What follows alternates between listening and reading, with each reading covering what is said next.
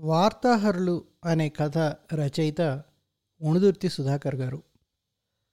ఈ కథ సుధాకర్ గారి తూర్పుగాలులు అనే సంపుటంలో ఉంది మన దేశంలో బ్రిటిష్ వారు టెలిగ్రాఫ్ వ్యవస్థ ఏర్పరచడానికి దారితీసిన పరిస్థితులను ఆధారంగా తీసుకుని రాసిన కథ.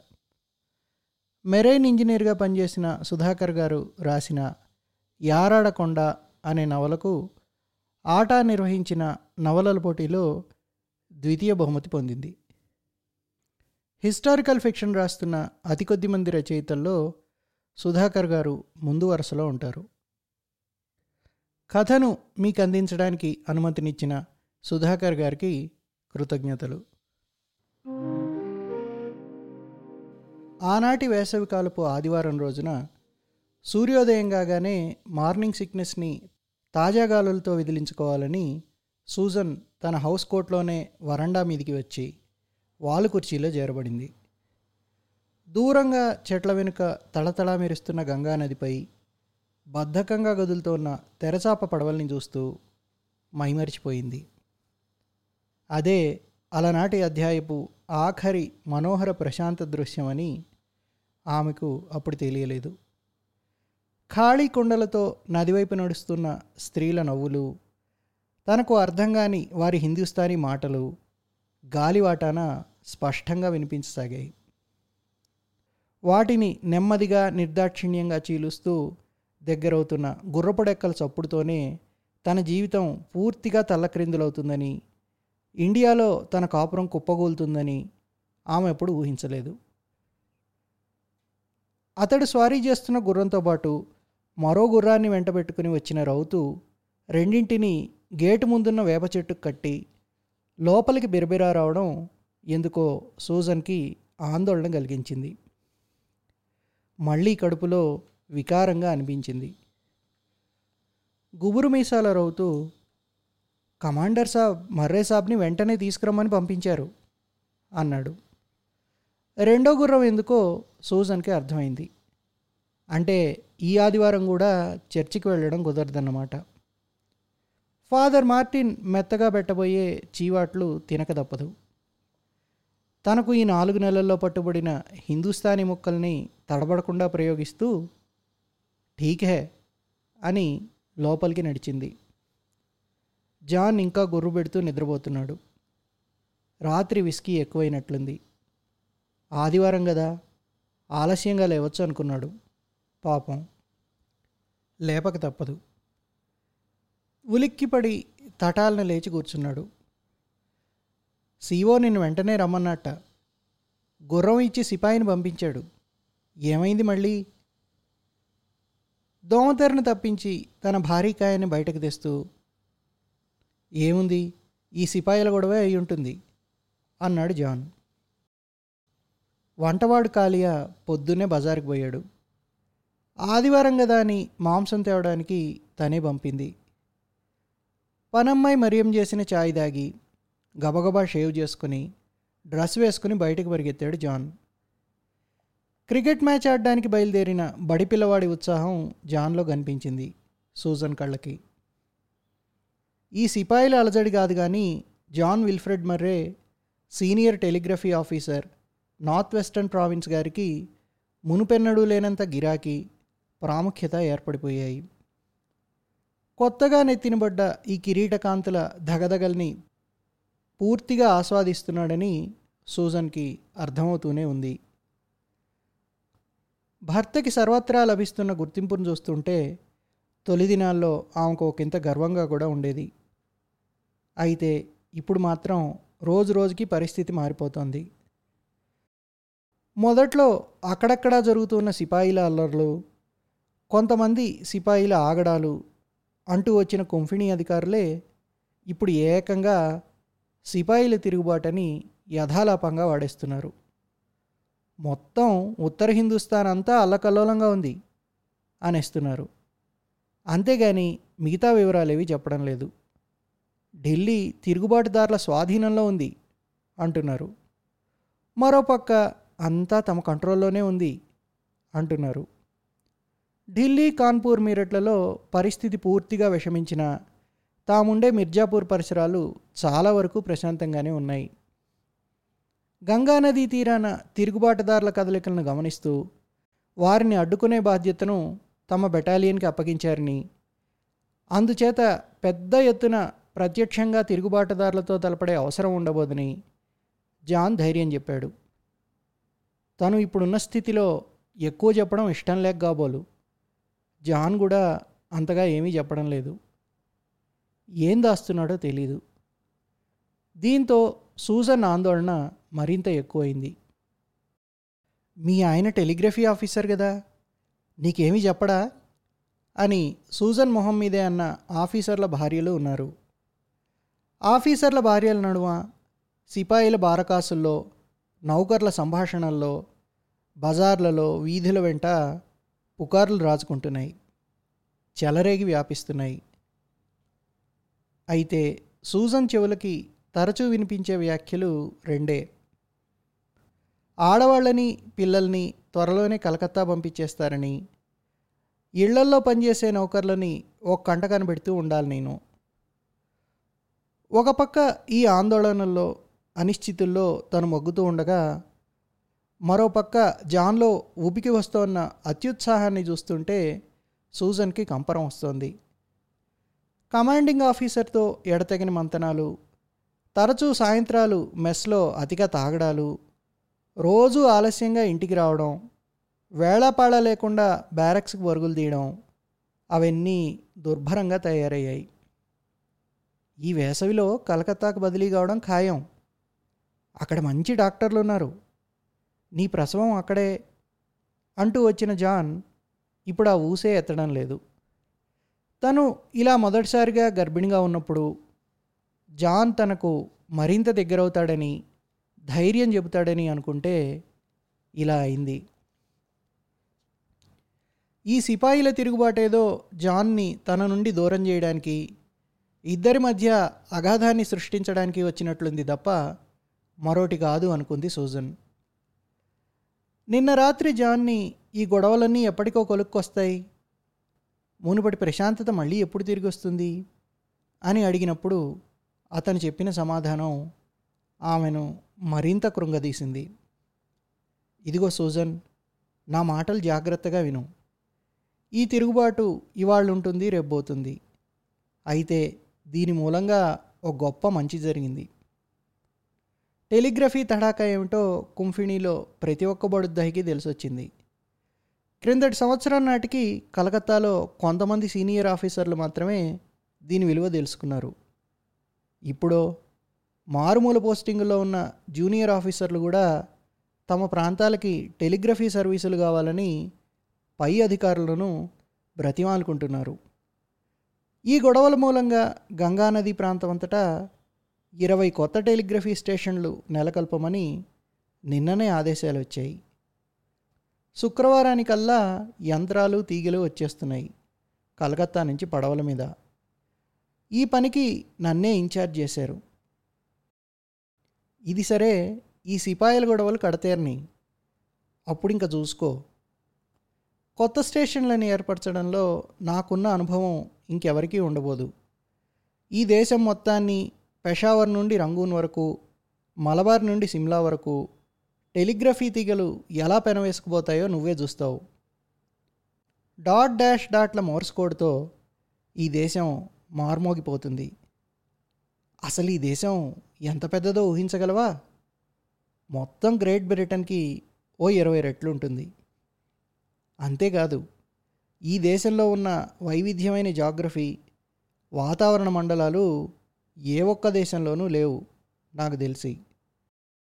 నదులు సముద్రాలు అడవులు కొండలు హిమాలయాలు ఎడారులు సర్వం ఒకే ఒక్క దేశంలో.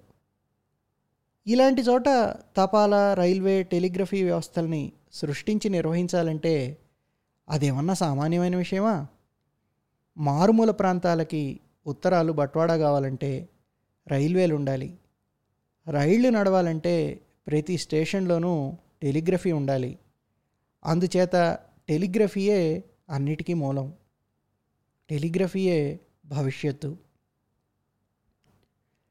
ఇంత పెద్ద దేశాన్ని చెప్పు చేతల్లో పెట్టుకోవాలంటే ఎప్పటికప్పుడు తాజా సమాచారం కావాలి.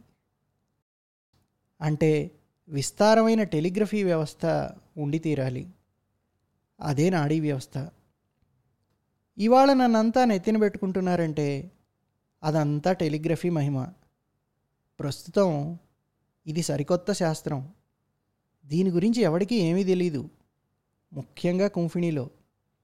అందుచేత మన భవిష్యత్తు దివ్యంగా ఉంది. నీ భర్త ఇండియన్ టెలిగ్రఫీ సర్వీస్కి డైరెక్టర్ జనరల్గా రిటైర్ అయినా నువ్వు ఆశ్చర్యపోనక్కర్లేదు. అదే జరిగితే కలకత్తాలో హుగ్లీ నది ఒడ్డున ఓ పెద్ద బంగళాలో ఉంటాం. వచ్చేపోయే స్టీమర్లను చూస్తూ ప్రతి గదిలోనూ పంఖాలు వాటిని లాగేందుకు మనుషులు నౌకర్లు చాకర్లు గుర్రబగ్గీలు గుర్రాలకు మాలిష్ చేసేవాళ్ళు అంటూ నిద్రలోకి జారుకోబోతూ అన్నట్టు నీకెలా ఉంది? మళ్ళీ వాంతులయ్యాయా? డాక్టర్ కిల్బర్న్కి చెప్పాను. రెండు రోజుల్లో మన ఇంటికే వచ్చి చూస్తానన్నాడు. రేపు ఎలానూ చర్చిలో కలుస్తాం అనుకో అని ముగించాడు. సూజన్కి చిర్రెత్తుకొచ్చింది. ఇప్పుడా నా గురించి అడగడం? అందామనుకొని తమాయించుకొని పొద్దున మాట్లాడదాంలే ఇంక నోరు మూసుకొని పడుకో. విస్కీ తగ్గించు. ఈ వేడికి విస్కీకి నప్పదు. అంది. దోమతెర నాలుగు మూలల్ని సర్తి తను చేరబడింది కానీ నిద్ర ఎగిరిపోయింది ఇవాళ జాన్ అన్న దాంట్లో ఓ కొత్త విషయం తెలిసింది. ఈ గొడవలు ముగిశాకైనా జాన్ వేళకి వస్తాడని ఇంటి పట్టునుంటాడని తను పెట్టుకున్న ఆశలు కాస్త అడుగంటాయి. అలా గడిచిన నిద్రజాలని రాత్రిని గుర్తు చేసుకుంటూ ఉండగా మరియం వరండాలోకి వచ్చి నాస్తా లగాదియా మేం సాబ్? అంది. అప్పటికే ఎండ చుర్రుమంటోంది. వాలు కుర్చీ మించి లేచి లోపలికి నడుస్తూ కాలియా కహాగయా అని అడిగింది సూజన్. పొద్దున్నే బజారుకు వెళ్ళి తాజా మేక మాంసం తెమ్మని మీరు నిన్న చెప్పారు కదా తేవలసిన మిగతా వస్తువులు కూడా చాలానే ఉన్నాయి. బజార్లో ఆలస్యమైనట్లుంది. అందుకని నేనే నాస్తా తయారు చేశాను. ఈరోజు సాబ్ భోజనానికి రాడు. చర్చికి వెళ్ళేది కూడా లేదు. ఖాళీయా వస్తే ఈ పూట కిచడీ చేయమని చెప్పు. మాంసం రాత్రికే. అలాగే మేం సాబ్ అని మరియం వంటింట్లోకి వెళ్ళిపోయింది కూరలు తరగడానికి. మరియం ఉడికించి పెట్టిన దలియాదిని కాఫీ తాగాక తన తల్లికి ఉత్తరం రాద్దామని మేజా వద్ద కూర్చుంది సూజన్. ఇంగ్లాండ్లో ఉన్న తల్లి అక్క ఈ మధ్య తరచూ గుర్తొస్తున్నారు. కానీ రెండు వాక్యాలు రాశాక ఇక ఉత్తరం ముందుకు సాగలేదు. ఉక్కపోత మొదలైంది. బారెడు పొద్దెక్కింది కానీ ఈ కాలియా ఇంకా రాలేదు. జాన్ భోజనానికి రాడు కాబట్టి సరిపోయింది. అయినా వీడికి ఈ మధ్య వ్యాపకాలు ఎక్కువైపోయాయి. మరియం వాణ్ణి బాగానే వెనకేసుకుంటూ కాపాడుకుంటూ వస్తోంది. వీళ్ళిద్దరి మధ్య ఏదో వ్యవహారం సాగుతున్నదని ఈ మధ్య సూజన్కి అనుమానం కలుగుతోంది. మరియం పాతికేళ్ళ ముసల్మాన్ అమ్మాయి. బక్కపల్చగా తెల్లగా ఉంటుంది. కాలియా హిందువు ముప్పై ఐదు ఉంటాయేమో. నల్లగా దృఢంగా ఉంటాడు. ఈ ఇద్దరికీ ఎలా కుదిరిందో ఏమైతేనే? ఇద్దరికిద్దరూ మంచి పనిమంతులు. ఒక్కసారి చెబితే గ్రహించేస్తారు.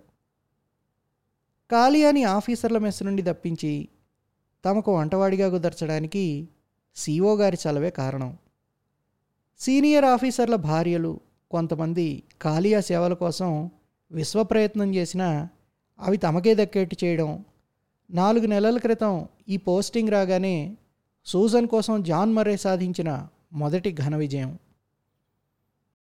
కాలియాకి అంత గిరాకీ ఏర్పడడానికి కారణాలున్నాయి. మెస్లో మొదట బేరర్గా ఆ తర్వాత పెద్ద వంటవాడికి అసిస్టెంట్గా చాలా కాలం పనిచేసి దొరల అలవాట్లు వంటలు మహా చక్కగా నేర్చుకున్నాడు. హిందువులు గొడ్డు మాంసం ముట్టరు. ముసల్మాన్లు పంది మాంసం తినరు.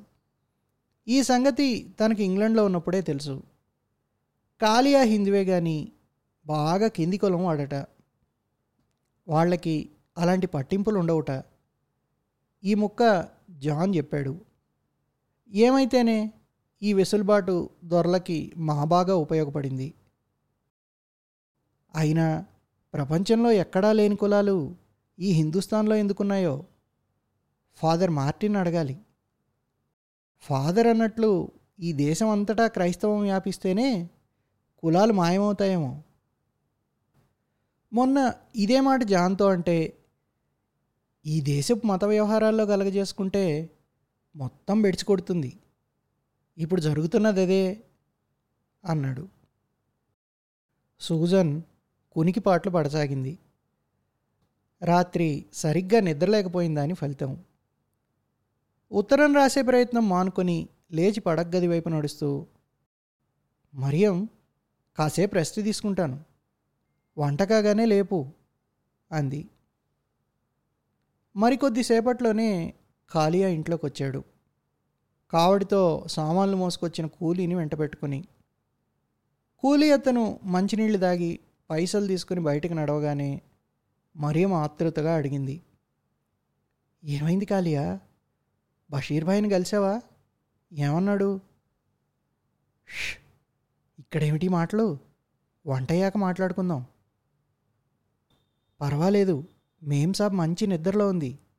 ఈ పూట కిచడీయే చేయడం కూడా అయిపోయింది. వంటింట్లోకి పదా? త్వరగా చెప్పు. బషీర్ భాయ్ని కలిశాను. కొత్త టెలిగ్రఫీ యంత్రాలు వస్తున్నాయని వాళ్ళు ఇంకా తొందరగా ఏదో ఒకటి చేయాలని చెప్పాను. ఏమన్నాడు? అమీనుద్దీన్ సాబ్ దగ్గరికి తీసుకెళ్ళాడు. ఆయనకి అదే ముక్క చెప్పాను. ముసలాడు ఏమన్నాడో తెలుసా? టెలిగ్రఫీ సైతాన్ కనిపెట్టిన సాధనం అన్నాడు. సమాచారం అందించే వరకే అయితే తన పావురాల ముందు ఇవేవి పనికిరావన్నాడు. హిందువుల గుడి ముసల్మాన్ల మసీదు అలాగే శ్మశానం సమాధి అని చూడకుండా ఈ దొరలు ఎక్కడ పడితే అక్కడ స్తంభాలు పాతి తీగెల్లాగుతున్నారు ఈ పాపం ఊరికే పోదన్నాడు తూటాల మీద కొవ్వులాగా ఇది కూడా అందరి మతాల్ని భ్రష్టు పట్టించేందుకు దొరలు చేస్తున్న కుట్ర అని మండిపడ్డాడు. బషీర్ భాయ్ అక్కడే ఉన్నాడా? బషీర్ మరియంకి పెద్దనాన్న కొడుకు. అతనంటే చిన్నప్పటి నుండి ఆమె గొప్ప గురి. ఇటీవల అతని తమ్ముళ్ళిద్దరూ కుంఫిణీ కొలు వదులుకొని పారిపోయి నానాసాహెబ్ సైన్యంలో చేరిపోయారు. చిన్నప్పుడు ఆ కుటుంబంలోనే మరియం ఆ ముగ్గురు అన్నదమ్ముల మధ్య ముద్దుగా పెరిగింది. పట్టుబట్టి వాళ్ళతో పాటు కత్తిసాము గుర్రపు స్వారీ తుపాకీ కాల్చడం నేర్చుకుంది. ఇది చాలా ముఖ్యమైన పని. నువ్వే చేయగలవు.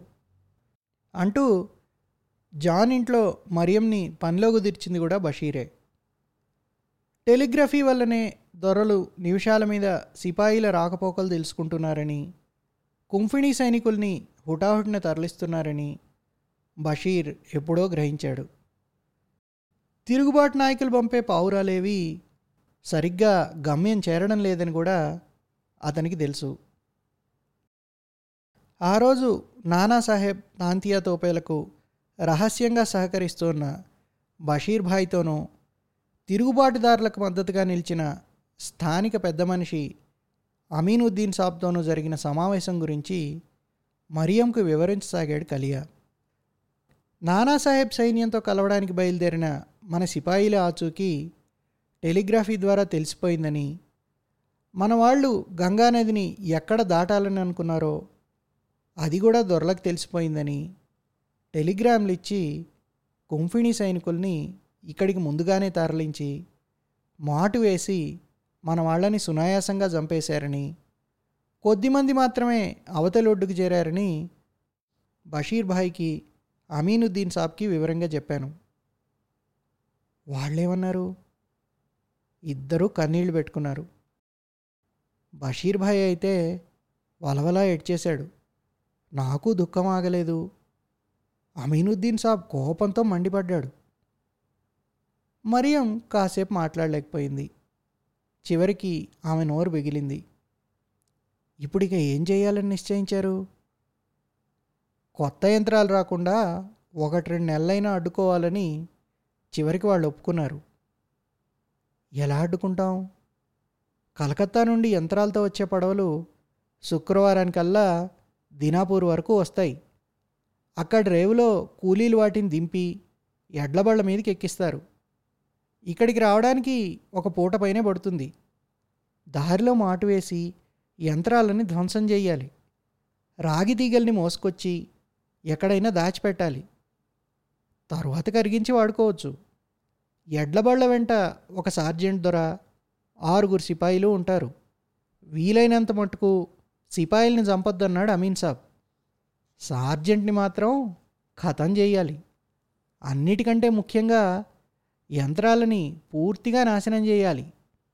ఇది పథకం. బషీర్ భాయ్ వస్తున్నాడా? లేదు. అతనికి వేరే ముఖ్యమైన పని ఉందిట. అదేమిటో చెప్పలేదు. నేను అడగలేదు. నలుగురు తిరుగుబాటుదారులను తుపాకులిచ్చి పంపుతా అన్నాడు. కానీ నేను వెంట ఉండాలన్నాడు. నేను కత్తి తిప్పి చాలా కాలం అయిందని ఈ మధ్యంతా గరిటెలే తిప్పుతున్నానని చెప్తే వినిపించుకోలేదు. మరో విషయం ఈ ఘటన కాగానే నువ్వు కూడా ఇక్కడ పని మానేయాలన్నాడు.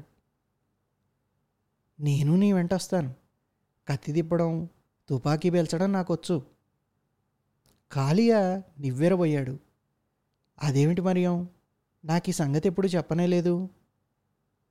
నీకు దొరల భాష అర్థమవుతుందని నాకు మొదట్లో చెప్పావా? ఇది అలాగే మరి. మేం సాబ్ గదిలోకి మరియం తొంగి చూసింది. సూజన్ మంచి నిద్రలో ఉంది. కాలియాకి మజ్జిగలో ఉప్పు కలిపిచ్చింది. వాళ్ళిద్దరూ బజార్ నుండి వచ్చిన సామాన్లను కొట్టుగదిలో పేర్చసాగారు. కాలియా ఆనాటి సమావేశాన్ని గుర్తు చేసుకుంటూ మరియంతో అన్నాడు ఇవాళ బషీర్ భాయ్కి ఒక కొత్త ఆలోచన వచ్చింది. టెలిగ్రఫీ యంత్రాలని ధ్వంసం చేయకుండా స్వాధీనం చేసుకుని మనమే ఎందుకు వాడుకోకూడదు? అంటాడు. కానీ ఈ విషయం మీద అతనికి సవాలక్ష సందేహాలున్నాయి. అంటే కాళియ మాటల్ని ఆసక్తిగా వింటూనే మేం సాబ్ ఎక్కడ లేస్తుందో అని ఒక చెవి అటుబడేసింది మరియం. టెలిగ్రాఫ్ తీగలకి రంధ్రం ఉంటుందా? లేకుంటే మరి వాటిలోంచి మాటలు ఎలా ప్రయాణిస్తాయి? మీ మర్రేసాబ్ తీగల కొసల్ని పట్టుకొని అరుస్తుంటాడా? అలా అయితే పక్కనే నిలబడి వినొచ్చు కదా. లేదంటే ఎక్కడో ఓ చోట ఆ తీగల్ని కత్తిరిస్తే మనకు కూడా ఆ మాటలు వినబడాలి కదా. ఇలాంటి యక్ష ప్రశ్నలు వేసి నన్ను వేధించాడు. నాకోటి తెలిస్తే కదా ఏం చెప్పడానికైనా? మరి? మనం స్వయంగా ఈ యంత్రాల్ని వాడుకోవడం ఇప్పట్లో జరిగే పని కాదని ఒప్పుకున్నాడు.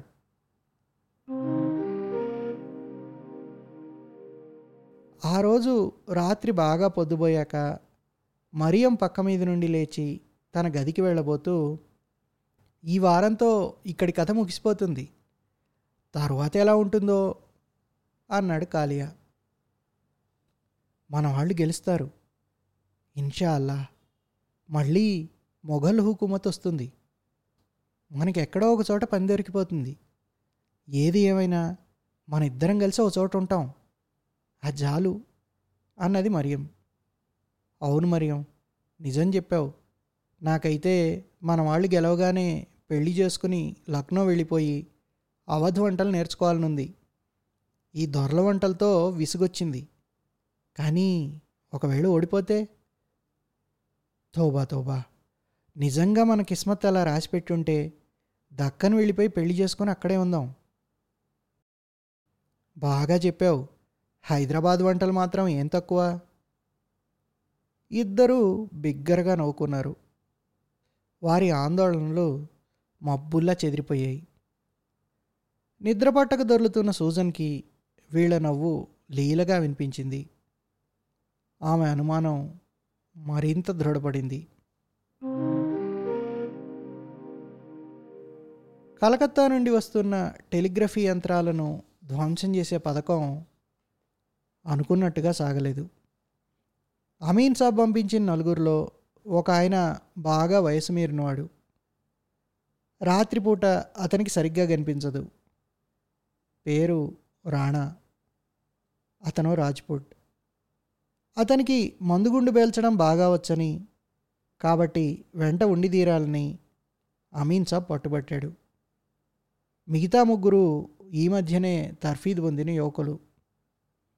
వాళ్ళని లక్నో పంపే ముందు ఈ విధంగా వినియోగిస్తే మంచి తిరుగుబాటు సైనికులు అవుతారని బషీర్ భాయ్ ఆలోచన.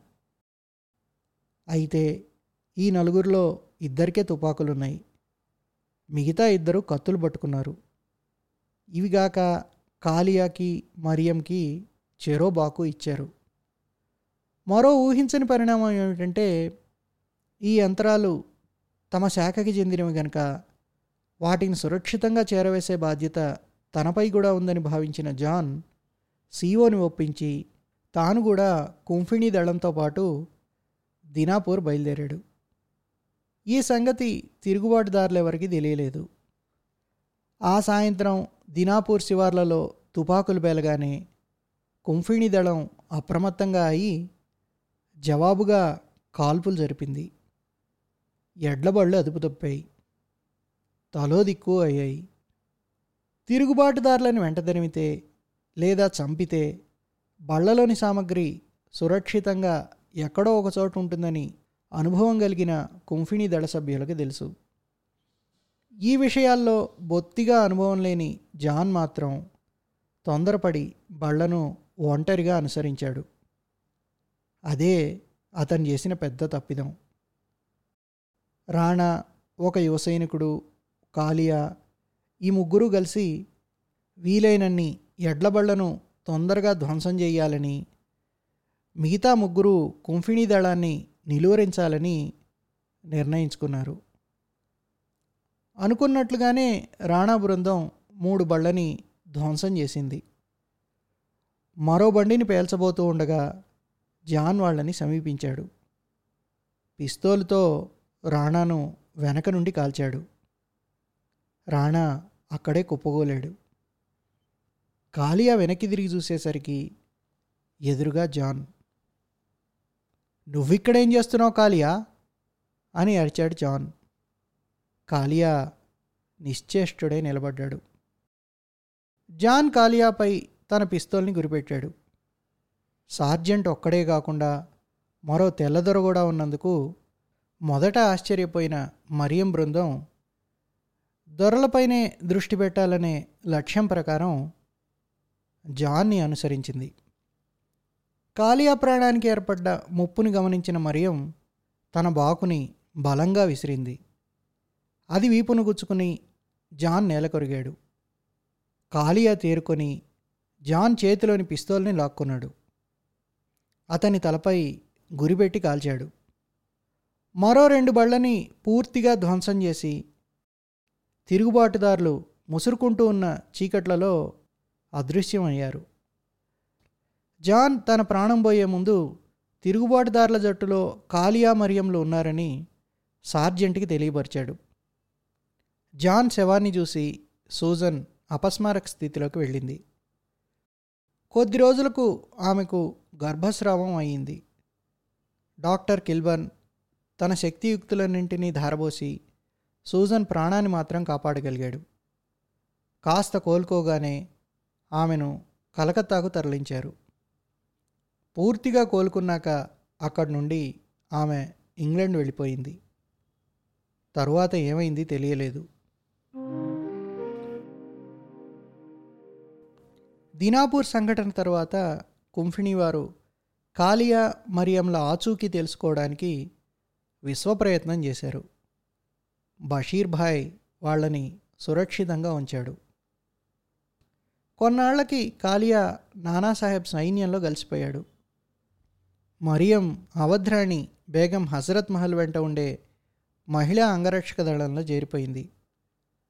భీకర పోరాటం తరువాత లక్నోను కుంఫిణీ సేనలు తిరిగి స్వాధీనం చేసుకున్నప్పుడు ఆమె బేగంతో పాటు నేపాళ దేశానికి పారిపోయిందని అక్కడే మరణించిందని అంటారు.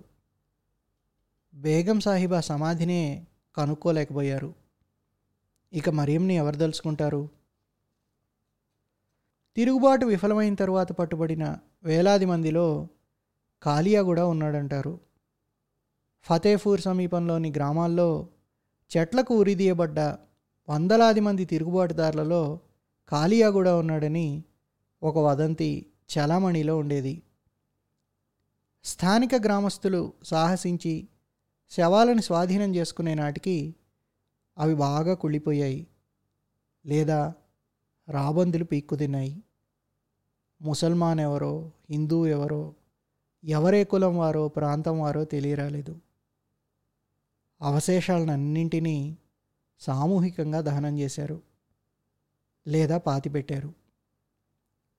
ఉరి తీయబడేందుకు కొద్ది క్షణాల ముందు ఒక తిరుగుబాటుదారుడు టెలిగ్రఫీ స్తంభాల్ని తీగల్ని చూపిస్తూ ఇలా అన్నాడని కుంఫిణి వారి రికార్డుల్లో నమోదు చేయబడింది.